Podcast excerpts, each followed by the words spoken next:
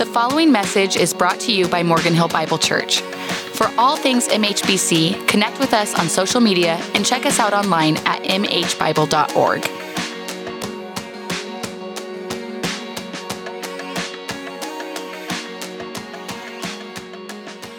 this morning. We are continuing today in our series. Now we're in book three or week three of the, the, going through the book of Ephesians. Today we're going to be wrapping up chapter one, and it is it's amazing for me. Um, the time seems to be flying by. That my family's already we've been here for three months basically, and it flies by because I go back and I look at our daughter who just had turned one when we moved, and how different she is now compared to even a few months ago when we moved here this summer.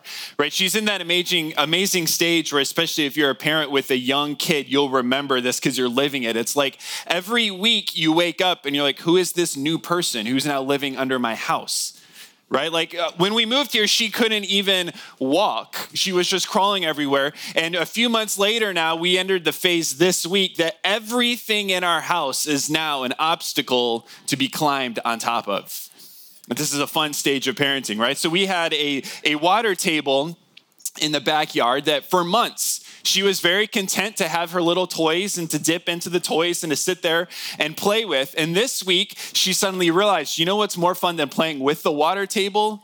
Standing in the water table.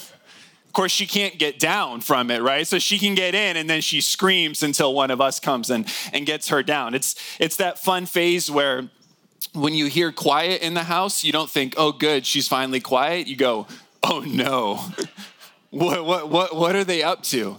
My wife had one of those this week where she's like, suddenly it's too quiet, and she walks into the bathroom off the main hallway upstairs in our house, and there is Aria standing on the countertop looking at herself in the mirror. This kid had to realize that if she opens this cabinet and opens this cabinet, I can create a little step onto another step and then climb up and stare at myself because this is just hilarious, right? And so, so we're that phase, and it is amazing at, at how, kid, how quick young kids grow, right? They don't have to think about it. You just feed them a little bit, they sleep a little bit, and boom, they, they grow.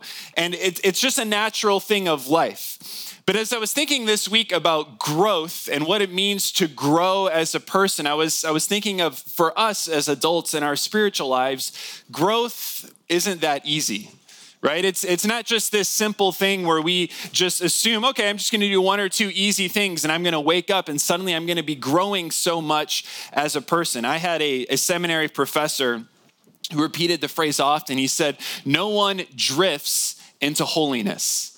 No one drifts into holiness, meaning if you want to walk with God, if you want to grow in your relationship with Jesus, it takes intentionality and it takes effort for us to put forward. And today, as we continue through this book of Ephesians in chapter one, we're going to look at three keys that Paul outlines here three keys to spiritual growth that he both demonstrates in his own life and that he prays for for this church that he is reaching out to.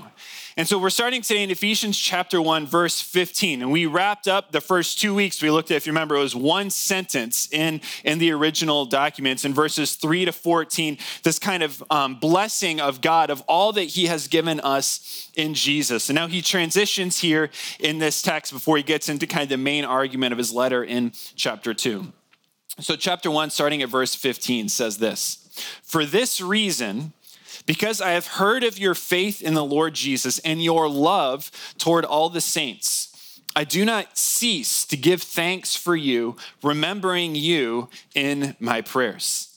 See, the first key to spiritual growth that we see here demonstrated in how Paul is living his own life, the first key to spiritual growth is to develop a thankful heart. To develop a thankful heart. He says there, for this reason, he's looking back at what he's just said, at all the blessings that we have in Jesus for all who would believe. And he's seeing how they have received it and not just intellectually believed it, but him living it out through their love for others. And he says that he does not cease to give thanks. Now, this is not like a literal translation, like all Paul is doing all day long is sitting there saying, like, thank you, God, thank you, God, thank you, God. It, it's just the same expression that we would have when we tell our kids, like, man, you are always on your phone or you are always playing video games. We don't necessarily mean that every single waking moment, but it's this such a regular pattern of life that it's something that's that's always going on. Paul is saying thankfulness from him is a regular practice in his life. And I think developing for us a thankful heart is key for us in growing to be like Jesus. See, the reality is, I think we all want to be thankful people. I think we all want to be thankful people because think of the opposite of it. Think of someone who is not thankful, right? If you're not thankful, a few words that I would think of to describe someone who's never thankful for anything are bitter, selfish, angry, and jealous. And I don't think we want to be that, right? Like no one's like, you know what I want today? I want to be more bitter and jealous. Like, no, we we don't want that. We want to be thankful.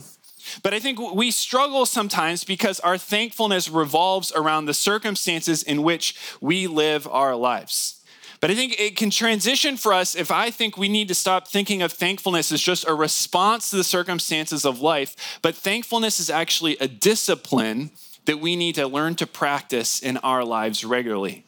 Thankfulness is more than just a response, but it should be a discipline that's a part of our lives. It's something for our benefit that we need to learn to practice even when we don't feel like it. So, I greatly enjoy, as I have said here many times, I greatly enjoy cycling and riding my bike. But what do I not greatly enjoy? The fact that to do so here when the alarm goes off at five something in the morning and it's still dark out. And I realize if I want to ride today, I have to get up now and get my coffee and get my breakfast so I can get my ride in and get back before I can now get to work. But why do I get up? Why do I do it? Even when I'm tired, when the first thing in the morning is not like, oh, what a beautiful day. I get, I go, I'm tired. If I just hit the snooze, if I just turn the alarm off, no, why? Because it's a discipline that I know will have long term positive effects, even though in the immediate moment I don't necessarily want to do it. See, Paul demonstrates that himself. Remember when we talked about this letter, Paul is writing this letter talking about his overflowing thankful heart, and he writes this from prison. He's locked up for preaching the gospel. His life is not some great circumstances of, of ease and of pleasure. And so Paul is, is writing this and demonstrating this in his own life. So we think, thankfulness is such a hard thing to practice because you could be sitting there being like, so, so what are you saying? Like, am I just supposed to like fake it till I make it? Like at the end of the day tomorrow, I'll be like, God, thank you for making this an incredibly difficult day. Amen. Right? You're going to wake up tomorrow. God, thank you. I'm exhausted. My kids kept me up all night and I didn't sleep. Thank you. No, it, it's not necessarily supposed to be like that. The, the question is this that I think we're, we often get a rub with in our lives is how can we be thankful when life is hard? How can we be thankful when we don't feel like it? Take our cue from Paul. See, thankfulness doesn't focus on our response or our circumstances. Thankfulness focuses on God and what He's done for us. What is he thankful for? He says, I, because I've heard of your faith in the Lord Jesus and your love towards all the saints, I don't cease to give thanks. See, when our thankfulness goes off of our own circumstances and looks to Jesus, we always have something to be thankful for. We always do. And what thankfulness does is it takes the focus off of ourselves and our problems and puts our focus back on Jesus and what he's done for us. So, are we are you practicing thankfulness in your life? I would just I would just challenge you to to try it this week. Try it this week. If, if you haven't had regular patterns, try it this week. Maybe you could say, God, I am exhausted tonight and this has been a really hard day, but I am thankful that you are a God who never tires. You never sleep and you are always there for me. When you blow the assignment at work, when you get a bad grade on the test, be like, God, I thank you that even though this was a mistake and I messed up here, you don't love me any less and your care for me is the same whether I perform here or not. You are still the same towards me. And you, we can be thankful. Notice how it takes our perspective off of our immediate circumstances and reframes them with who God is. So we can develop this thankful heart in our lives, a discipline of thankfulness that Paul demonstrates for him. He then goes into this prayer that, that he has prayed for them in verse 16. It says this, he remembering you in my prayers, verse 17, that the God of our Lord Jesus Christ, the Father of glory, may give you the spirit of wisdom and of revelation in the knowledge of him, having the eyes of your heart enlightened, that you may know what is the hope to which he has called you, what are the riches of his glorious inheritance in the saints and what is the immeasurable greatness of his power toward us who believe according to the working of his great might.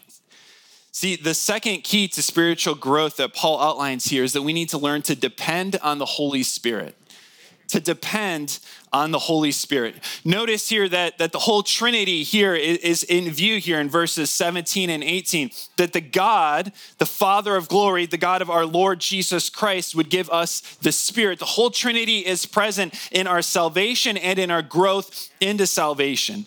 And Paul's specific request is that God would give us the spirit of wisdom and revelation, that our heart, the eyes of our heart, that our hearts would grow into what he has done for us. Now, if you were raised in certain backgrounds, when someone talks about the spirit of wisdom and revelation, you might go, Oh, what is this? Like, what's talking about here? What, what Paul is not saying is you need to look for some extra revelation outside of God, outside of God's word, and that will give you greater spiritual insight. Notice, in, and at least in the text that we, we have printed in the ESV, the Spirit there is capital S. It's talking about the Holy Spirit. That the Holy Spirit Himself would give us wisdom and revelation in the knowledge of Him, of Jesus, of who God is he's talked about already in the book of Ephesians that this was a mystery of what God was going to do. And so, talking about the Spirit revealing, he's using the same language that it was hidden from us in the past. And so, we need God to reveal to us this plan that he has for us in Jesus. The Spirit Himself can open our eyes to give us insight into who God is and to who we are. Excuse me. In Jesus. And He prays here for three requests he rattles them off pretty quick. Verse starting in verse 18. The first thing he prays that you may know what is the hope to which he has called you. We talked about this last week. What he's praying for is that this hope that we all have if we are followers of Jesus, that is guaranteed to us by his Holy Spirit, that we would recognize this and we would live into the great hope that we have, which he's just praised God for. His second prayer request is that we would understand the riches of his glorious inheritance in the saints. The saints here are not like some select group like these are the really spiritual christians. Saints is literally it means the holy ones those who have been made righteous by jesus. If you are a follower of jesus in god's eyes in paul's eyes you are a saint you have been made holy by God. And because of that, we have this glorious inheritance. Again, he's talking right on what he followed right before. We're talking about this inheritance that we have coming, where we become God's true people in heaven. And there is no sin to violate this relationship. He's praying that we would get understand what it is that we have coming for us. And not only that, his third prayer request, that we would understand what is the immeasurable greatness of his power toward us who believe. I love that phrase. He prays that we would start to grow in our understanding of the power of God to us in our lives. He uses this term, which I love, immeasurable greatness. See, we often in our lives, we measure power, right, by comparing it to something else, right? Oh, so that's a powerful car. How many horsepower does it have? Oh, you so you say you're strong. Well, how much can you lift, right? So there's there's this measure. When we think of God's power, we can't just think of something a human being can do and God can do it better. He's saying it's immeasurable, meaning our minds cannot contain. We don't have a standard for which God's power lies that He has on display that He can put towards us. See, what in essence, what Paul is praying here with these three prayer requests is that we would live into who we already are in Jesus. That we would realize this hope, this inheritance, this power that we have, that we would realize who we already are in Jesus. See, the blessings are ours already. And Paul is praying that we would start to live into these blessings each and every day. But it's impossible for us to do this, to have this hope, to have this knowledge of God's power. It's impossible for us to do this on our own. We, in our own understanding and our own efforts, cannot fully grasp what it is, which is why he prays that it would be the Spirit who would open our eyes to see these things. See, it's only possible for this kind of growth to happen in our lives if we are depending on the Holy Spirit each and every day. So, what does it look like? What does it look like to depend on the Holy Spirit? Well, it's really hard. One of those things that's really hard to measure, to grasp. It's really hard for me to look at your life and to say, oh, yes, on a scale of one to 10, this is your dependence. Because dependence is not an action, but it's a posture of the heart. Your dependence upon God is not just a specific action that you do, but it's the posture of your heart each and every day towards God. Now, there are certain actions that are pretty consistent amongst people who do depend on the Holy Spirit regularly in their lives. What, what are some of those actions that would, that would be regular of people who depend on the Holy Spirit? Well, it would be that prayer is a regular part of their life prayer is an ongoing conversation with God. It's not just a once in a while occasion, but prayer is an expression, an action of dependence upon God. Obedience is a regular expression of dependence upon God. Obedience, even when the consequences are unknown, obedience, even when the consequences look like it could be adverse to our lives. Those who depend on God obey and leave the consequences to Jesus. Trust in our lives is a characteristic action of those dependent. Trust even in even in the seemingly small things of life. That we trust God even with those. See, it's the posture of our heart, not just one specific action. I was reading this week about dependence upon God, and I was reading through various articles and sermons that pastors had preached, and I came across one, and it was the, I think it was the title, it was very prominent in it. And I read this quote, and it was by a pastor who I've read and listened to a lot, and I greatly respect. And I was like, oh, that's ridiculous. And I almost hit the X, and then I literally like paused, and I felt the Holy Spirit kind of say to me in my office, like, is it though? Or do you just not like what he said? And I was like, oh, all right. So I went back and I read it. And, and here's the thing if, if you find dependence upon God very easy in your life, then you can just tune me out for the next couple minutes because I don't. I don't find dependence. I regularly would rather depend upon myself than anyone else. Right? I want to be independent. I don't want to need anyone else. And what, what I read here kind of convicted me. And so I want to share with you what God kind of convicted me with this week. And this phrase that this pastor said is this the greatest threat to your dependence on God is your current success. The greatest threat to your dependence upon God is your current success. I read that I'm like, that's ridiculous. And then I was like, but is it though? See, in moments of crisis, it's easier for us to depend on God because we have that acute desperation, right? When our marriage is like falling apart and tanking, we just pray about it. No one has to tell us to, right? We just naturally do. But what about when our marriage is good? What about when things are fine, when we're getting along well? Are we still depending upon God for health and growth in our marriage? When, when our kids are rebelling and walking away from God, it's easy to cry out in desperation and to see God. But, but do we pray the same way for our kids when they seem to be following Jesus and things are going well and, and we seem to be successful as a parent? See, it's easy when the finances are in dire straits when we don't know how we're going to make the next payment, when we don't know where the next paycheck will come from, to cry out and depend upon God for that. But what if we're living comfortably and God's blessed us? Are we still depending upon Him in our finances? It's easy to pray for our church when it's going through difficult circumstances and there's change and there's challenge, but are we praying just the same for our church even when there's health and growth and people are coming back and God is working? See, what this question gets to, which is why I think I push back so strong in my flesh against this, is that this pastor asked this question Are we depending on God or are we just going to God to solve our problems? And so often, I know in my life, when I would mask as I'm depending upon God, it's no, God, I have this problem, help me fix it. And then as soon as the problem is fixed, what do I do? I say, All right, I got it, it's all me now. And God's like, Really? That, that's, that's the measure you want. You want to do it because it's just a very short matter of time. So you mess it up and you have to come right back again.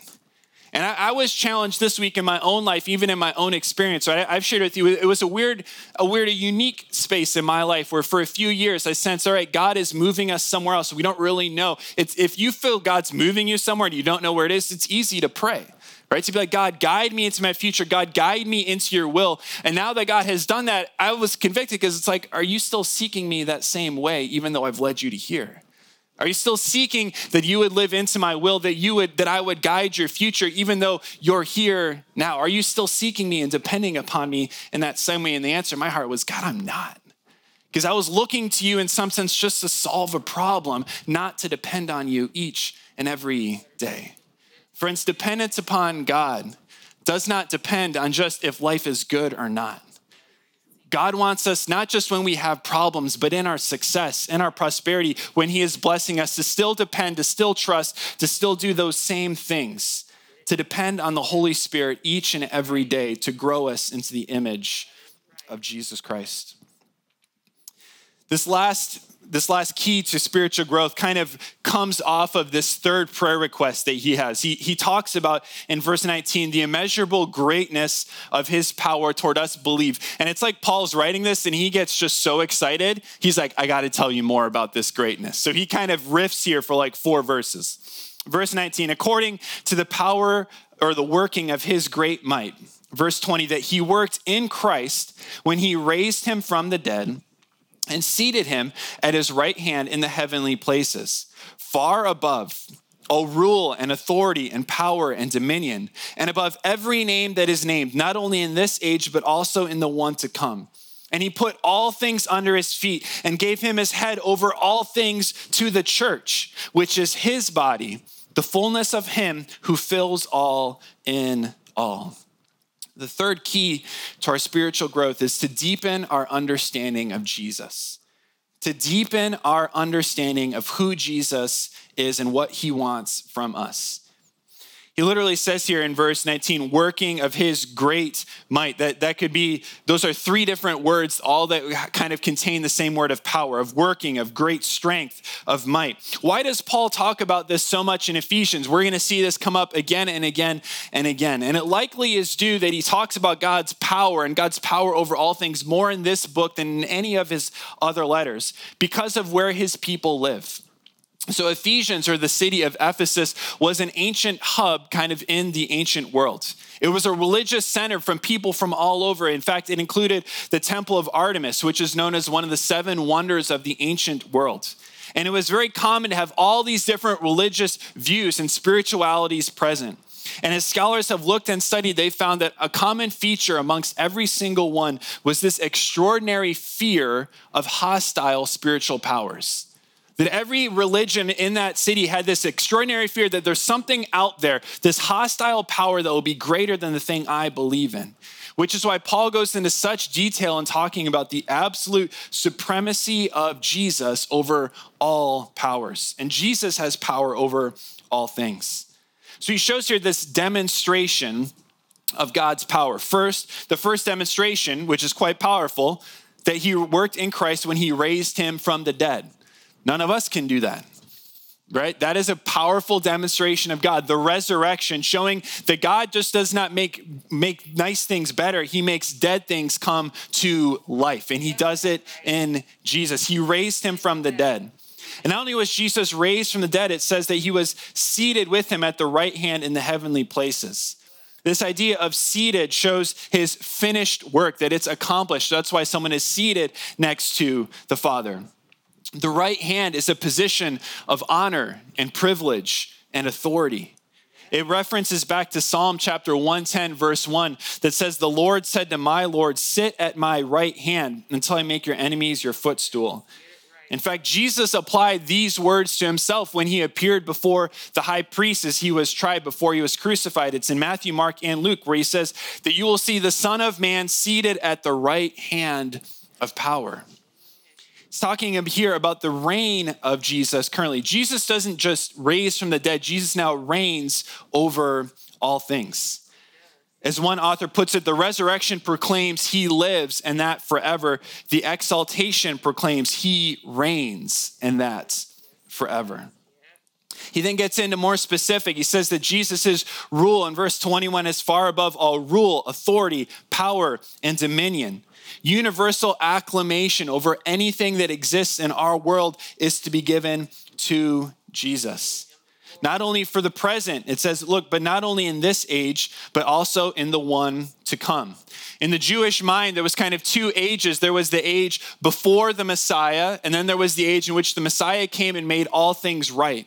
And he's saying we kind of live in this in between time, right? Where the Messiah has come, but we have not seen him yet come again. And we experience a part of what it has to be, self, to be saved, to be God's people, but there's a fuller expression still to come. Scholars talk about this already not yet tension that we feel here on the Christian life.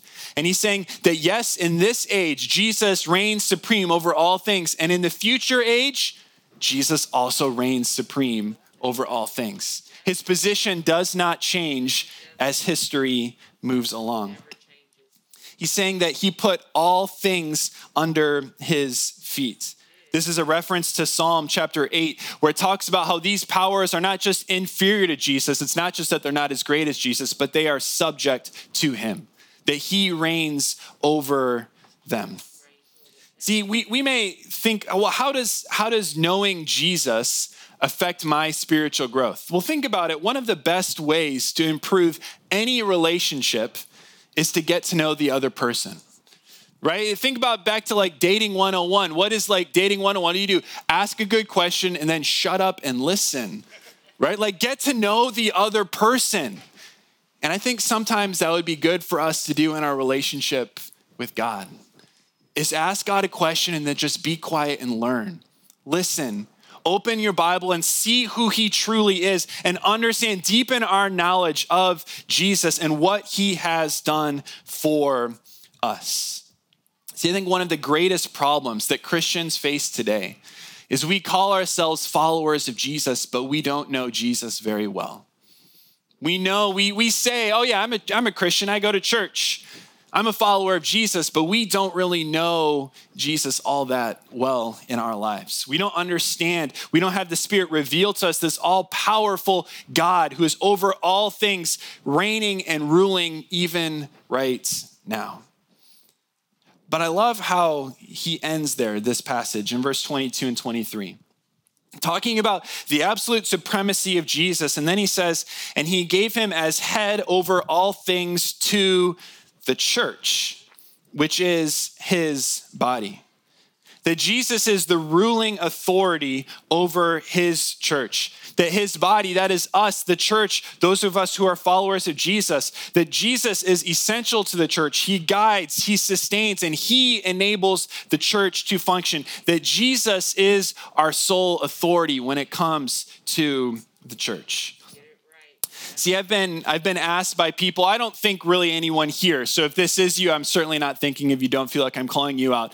But more friends and family who are from out of town when when they call or when they check in to see how things are, a common phrase that people will ask me, a common question is, "Hey, so you're the senior pastor now. How is your church?" That's like a little pet peeve of mine. Not, okay, if you if you do it, I'm not like going to yell at you, right? But people ask me, "How is your church?" Like it's it's a small business that I started, and I'm the CEO, so I now run it, right? Like, how is your business? Because you're the senior pastor. How is your church? Like, I own this thing, like it is mine. And I think that that irks me the wrong way because it's so natural, even amongst Christians, to think, well, yeah, the, the senior pastor, it's, it's his church, right? Or, or the elders, it's their church, or the pastors, it's, it's their church. This church does not belong to me. It does not belong to the pastors. It does not belong to you as the congregation. It does not belong to the elders. This church belongs to Jesus. Jesus is our authority. Jesus is our guide. Jesus is what has sustained us and by God's grace will sustain us in the future. It's not one person at all. In the moment the church becomes about any individual person, whether for good or bad, other than Jesus, we've lost our way. Because the church is not about me, it's not about you, it's not about one other person. The church is all about Jesus. He is head over the church, He is Lord of His church, He is the authority over His church. But not only that, this, it ends with this last expression the fullness of Him who fills all in all. That is a very confusing and kind of unique expression, and it is among scholars as well. But I believe it that it's trying to say here, what, what he is communicating is that in the church, the fullness of Jesus who fills everything is experienced when the local church is gathered together. What he's saying is the church is Christ's fullness. Jesus is over all things, he reigns supreme over everything, but only the church has this unique relationship with him. Right? Only the church is his body that he is head over. We have this unique relationship with him. And Jesus, in his fullness, fills the church in a special way with his spirit, with his grace, with his gifts that you cannot experience if you are not a part of a local church. Get this, there is something of Jesus that you cannot experience unless you're in community with others. There is something of Jesus that we will fail to grasp if we are not a part of a local church. A commitment to Jesus means a commitment to his body, a commitment to his church. Now, I want to be very gracious, but I think this is challenging for us today in our world in which we live. There are those of you who are watching and you're online this morning. Please don't take this personal because if you've only watched online, I've never met you before. So it's not meant to be personal. I don't know I don't know who you are. But you cannot watch church online every week and experience the fullness of what Jesus has for us. It's just not the same as being here with God's people, serving, using your gifts, being, being in relationship with others. You cannot replicate it long term online. It may have sustained us through for a season by God's grace, but it's not what will be best for our growth for long term. Not only that, but they say that the average church going American, the average person who, if they were asked, you go to church, would say yes, goes to church approximately 1.5 times a month. So, for about an hour and a half a month, they're at a church. Maybe two weekends a month, but normally one weekend a month. So, you're telling me that a church going Christian is at the grocery store longer than they're at church in a given month. That's the average person in our world. See, I, I get it can seem self serving. It's like, newsflash, local pastor says go to church. He thinks it's important. You're like, well, yeah, no kidding. That's why you're the pastor. You have to say that, right? Like, but I just want to, I just want to graciously encourage you this morning. I want us to be committed to a church. If you don't feel at home here, if you're online and you're not in Morgan Hill, find a church that's close to you. If to be at a gospel preaching, Jesus centered church. And I want that for each and every one of us, not just so that we can count the numbers and be like, hey, check it out, five more people, or, or we got more and feel good about ourselves. I want it for us because the Bible says that if the fullness of Jesus dwells in the local church, there is something of Jesus that you will not experience if you are not a part of his body. I want you to be a part of a church for your growth, for your sake, for your development as a follower of Jesus. Not just that we can pat ourselves on the back and say, wow, more people. No, no, no, no. It's that we want to see people connected into relationship with Jesus. And so Jesus empowers us to live this life. He has all this power that the Holy Spirit can open our eyes to. And he shows us how great he is, but he has a special relationship with his church. So let me pray for us as we ask that these things that Paul prays for would be true in our hearts and in our lives as well. God, we thank you. We thank you for your word. We thank you that you have given us your Holy Spirit, God, who comes and who dwells in our hearts and in our lives. God, I pray that we would learn what it means to truly depend on you, not just in problems, but in the good times as well. That we would see you as the true God of every area of our lives. God, open our eyes to see the immeasurable greatness of the power of God at work in us. God, that we would recognize who you are and fall deeper in love with you and know you more and more. And that through our lives, a change would be brought about in our worlds. We pray this in Jesus' name. Amen. Thanks for listening. Continue the conversation with us on social media. Never miss a message and subscribe to our podcast on iTunes.